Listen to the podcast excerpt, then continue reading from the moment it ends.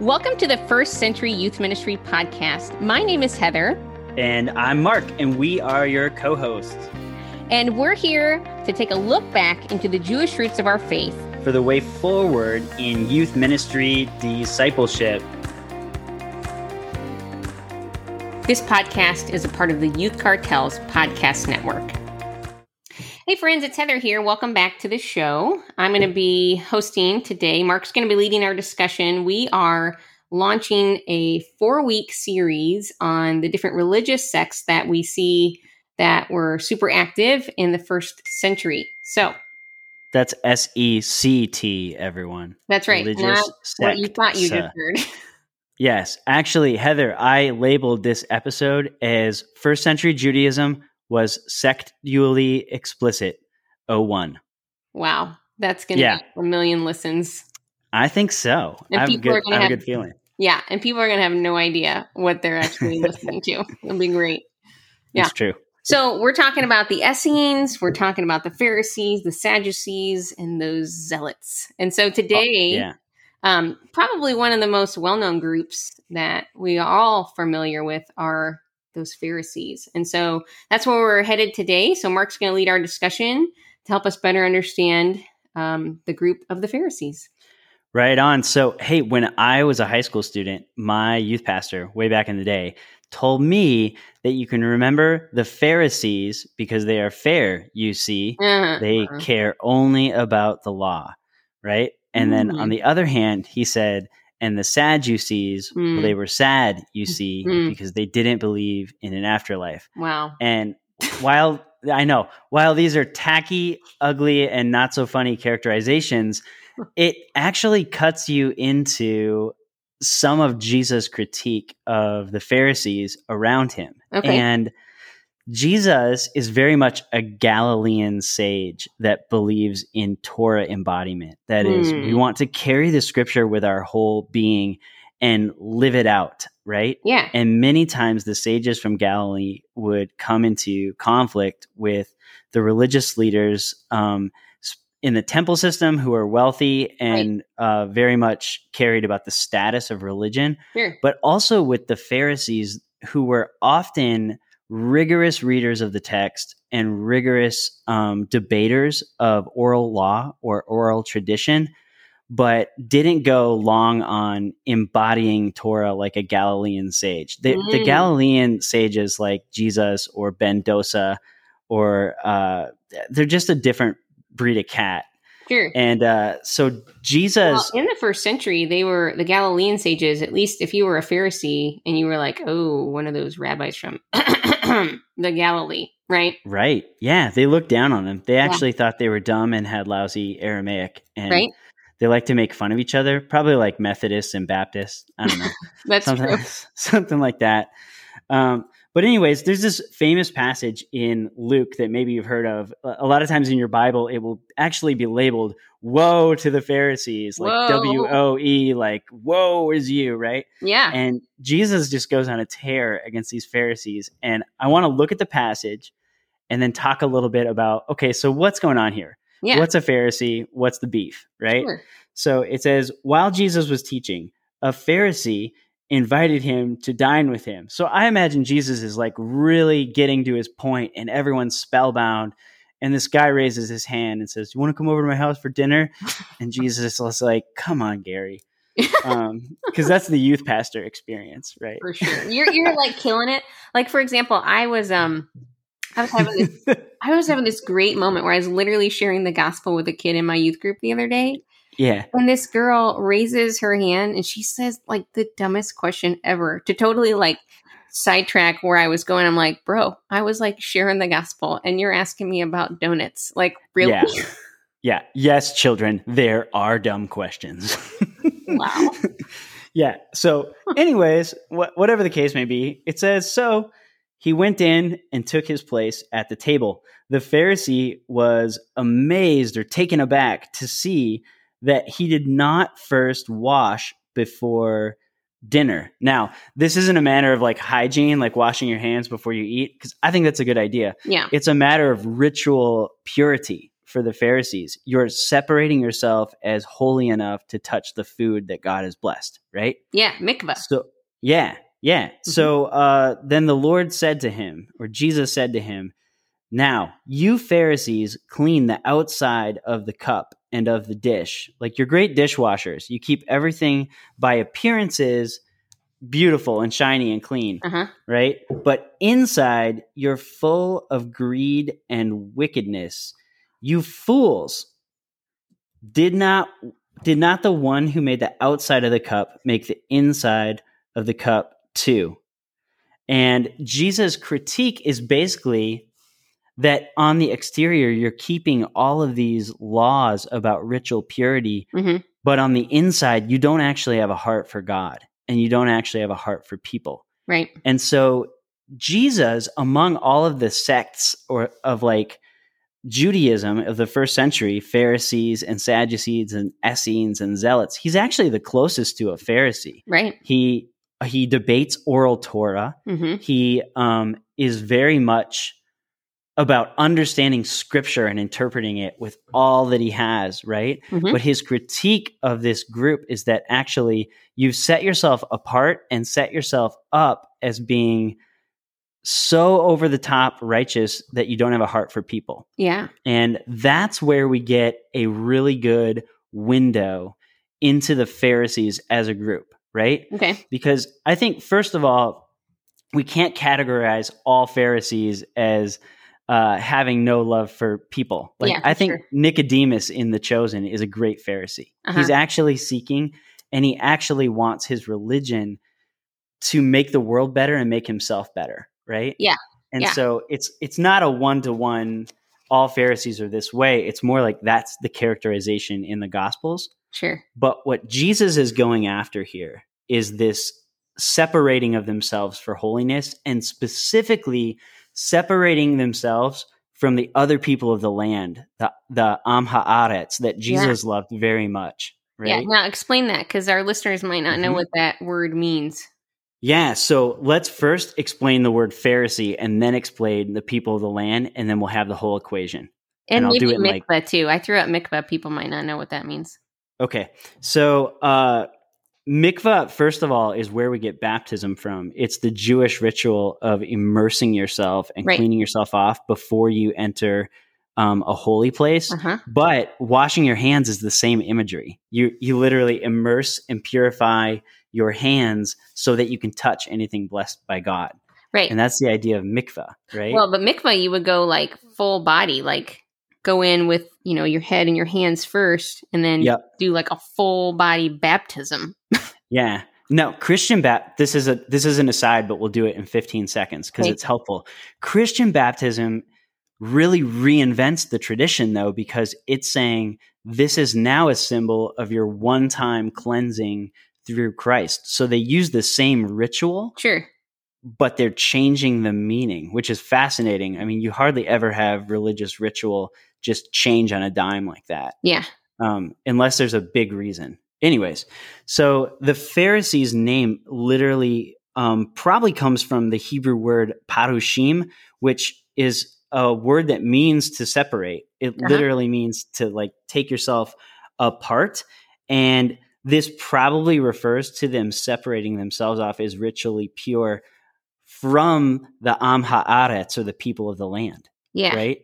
Yeah. So the people of the land in Jesus' day were basically the 99% poor right. that really, for the most part, they could not afford to keep uh, Levitical tithes. They could mm-hmm. not afford to pilgrimage to Jerusalem three times a year, and yeah. they couldn't afford to sacrifice. So the Pharisees constantly critique the people of the land for mm-hmm. not being ritually committed enough right. and not being ritually pure enough. And Jesus gives this great gift to the Judaism of his day of uh-huh. internal piety that actually your heart for God is what matters. And to the degree that if you're taking Lucky the Lamb to sacrifice on the way to the temple, and Mark remembers, like, oh my gosh, I terribly insulted my friend Heather last week, and she's literally mad at me right now. I should put Lucky down and go apologize and make sure that the relationship is fixed. and that the internal purity has been preserved and then go worry about the sacrifice to Yeah. jesus what's in your heart is more important and your Yes. intentions are more important Yeah. and he specifically critiqued the Pharisees for not loving the Mhm. people of the land. Like you're constantly telling them what the laws are and how they ought to be better, but you don't actually care about them because Yeah. you've separated yourself off from them. yeah. And how many passages in the text start with a Pharisee was grumbling because Jesus was hanging out with a tax collector right. or hanging out with a sinner or yeah. hanging out with a questionable character. Right. And Jesus, of course, always says, "What are you talking about? It's Uh-huh. it's the sick that need a doctor, That's right. right?" Yeah. And so that's Jesus' beef with the Pharisees. Uh huh. And it's not that the Pharisees don't care about God and don't care about Torah. Mhm. Actually, they committed their entire lives to figuring out the scriptures so that they could live it out. Yeah. But Jesus' critique is that if your if your expression of scripture in your life doesn't result in you having immense love for other people, well, you haven't gotten it right. That's right. Does that make sense? Yeah, totally. It's like, you know, how many times I can think of times in my younger youth ministry days where it was really about my image, right? And Yeah. how good I looked in front of other people than it was actually about caring about broken people. And sometimes Yeah. in the depth of my own pride, when I would care for a broken, messed up person, it was like, oh, I hope people think this of me now, right? I hope people think, oh, Yeah. Heather's like this great Christian. Look at her. She's helping that poor person. Like, right? Like, That's so that? That's so honest and I think true. I think Yeah. actually that's a dividing line between um, a young youth pastor hmm that wants to be baller and actually at that point you're more of a peer to your students than a leader. Yeah. A spiritually mature leader when you picture what your job is, you don't picture yourself on a stage teaching, you picture the kids that you serve That's right. and the change that's happening in them. And I think that's a mark of maturity for every one of us as youth pastors. When we cross over to the line where um, the way we envision our expression of following Jesus causes us to remember the students we serve. Yeah. The connection's like instant. It, Yeah. It's the one and the same, Yeah. right? Yeah. Definitely. So I think um, if I can push back a little bit on the wooden category of the Pharisees, I think we can learn something from the Pharisees um, in their interaction with Jesus hmm because they try really hard. I mean, their lives are obsessed with basically having the good outweigh the bad so that God will bring blessing and not judgment, right? Mm, yeah. And the lesson to be learned, though, is in Jesus' critique that actually both things are important. Hmm. You should do what's right and what God has asked of you because He's given you this great gift of Torah Yeah. and the best possible life if you'll walk in it. Right. But at the same time, if it doesn't cause you to have compassion for the people around you Yeah. and even the bad people around you that don't know their right hand from their left, Right. then what good is it? Sure. Right? Sure. Yeah. Yeah. So if we're talking to a youth worker here and Yeah. we're kind of bringing this into their world, what would you say to them, Mark? I would first of all say that we're um, youth pastoring in a time where a lot of students care very much about um, large scale justice Hmm. and very little about personal morality. Yeah. They're almost like flip Pharisees. Sure. Does that make sense? Totally. Like yeah. the, the greatest sin you can commit in Gen Z culture Mm-hmm. Yeah. and the kids that you're youth pastoring Yeah. is to not have justice or Right. not give full approval of every person Mhm. around you. hmm But what breaks my heart is working with students and watching them put things in their bodies, Yeah. do things with their bodies, make decisions in what they say and do like they're not accountable or Yeah. like God's not watching. And the reality is Sure. there's such a life for them if they will actually follow Jesus and do both. Yeah. For real. And so I'd say as a youth pastor, oh, this might be so heretical, but in some ways your kids need to level up as Pharisees. like they don't need to become Pharisees Yeah. in the sense that that they don't care about others, but man, they for the most part ignore the truth of scripture. a deep understanding of scripture and how Yeah. to live it out. And they instead just say, "Well, I love people and, you know, It's- yeah. you do you." about- yeah. Yeah. You do you. It's all about my feelings, that kind of thing. Right. And that's so destructive. And Yeah. um, I think that's so key, Mark, getting back to helping kids level up in their understanding of the Bible. And that's what we're all about here, right? At First Yeah. Youth Ministry. That's what we want to help you, youth pastor, become awesome at is getting your kids in the word, n- knowing how to understand it better for yourself. Look, we don't have this whole thing figured out. Mark and I No. are not like, yeah, we know the Bible like the back of our hand. No, we're trying to figure it out, but we do. We want to come alongside you and help shepherd you guys as you shepherd and love the kids in your midst. So, anything else before we wrap up the show today, Mark? Yeah, so I would um, actually suggest a resource to you if you want to really deeply understand um, the history of Judaism leading up to Jesus and where early Christianity and rabbinic Judaism fit together. Mhm. There's a great book by Lawrence Schiffman, uh, S C H I F F M A N, called From Text to Tradition Okay. and it's written really easily. Like Okay. it's just an easy read. I remember when I found it, I was like, finally someone wrote down all all of these pieces I've been trying to collect about antiquity in a way that's just clear. And so I use that book as a guide all the time. So it's Okay. from text to tradition by Lawrence Schiffman. If Nice. you want to go a little farther faster, Nice. if you don't even want to have to read though heather and i can teach you some cool stuff we're actually Great. launching a curriculum on the parables Yeah. of jesus yep. and we're going to run a cohort with the curriculum Uh-huh. that basically fills in all these gaps Yeah. what does it mean to see jesus as a rabbi Yes. what are the different groups of people that show up in his stories and Yeah.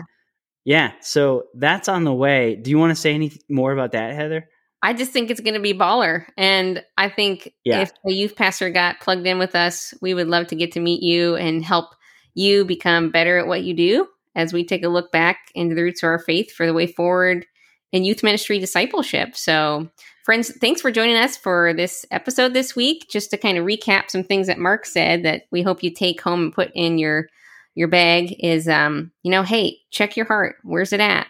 Uh, when you go and do these things for God, is it really about loving the people in your midst? And if it's not, as probably I know myself, and I'm sure Mark as well, we've had to humble ourselves. We've had to get off of our throne and we've had to get down um, and really serve people and really put ourselves aside. You know, one thing that I do everything every single day to just simply set my mind on the right path is I just simply pray, God, use me to love people, to see them, to hear them, and to have a heart that receives them and to be present and fully available to do that. Instead of yeah creating something that is about Heather, I want to be present that helps usher people into the love of God. So, friends, we pray and encourage that you do the same and uh, definitely check out firstcenturyyouthministry.com. We have a upcoming youth workers only trip to the land of Israel in August of 2022 and we've only got 10 spots. And so if you are interested in going, send us a message at firstcenturyyouthministry at gmail.com and um, check out the book First Century Youth Ministry and uh, get plugged in with our Facebook community, First Century Youth Ministry group on Facebook. All right, friends, catch you next time. Bye. bye everyone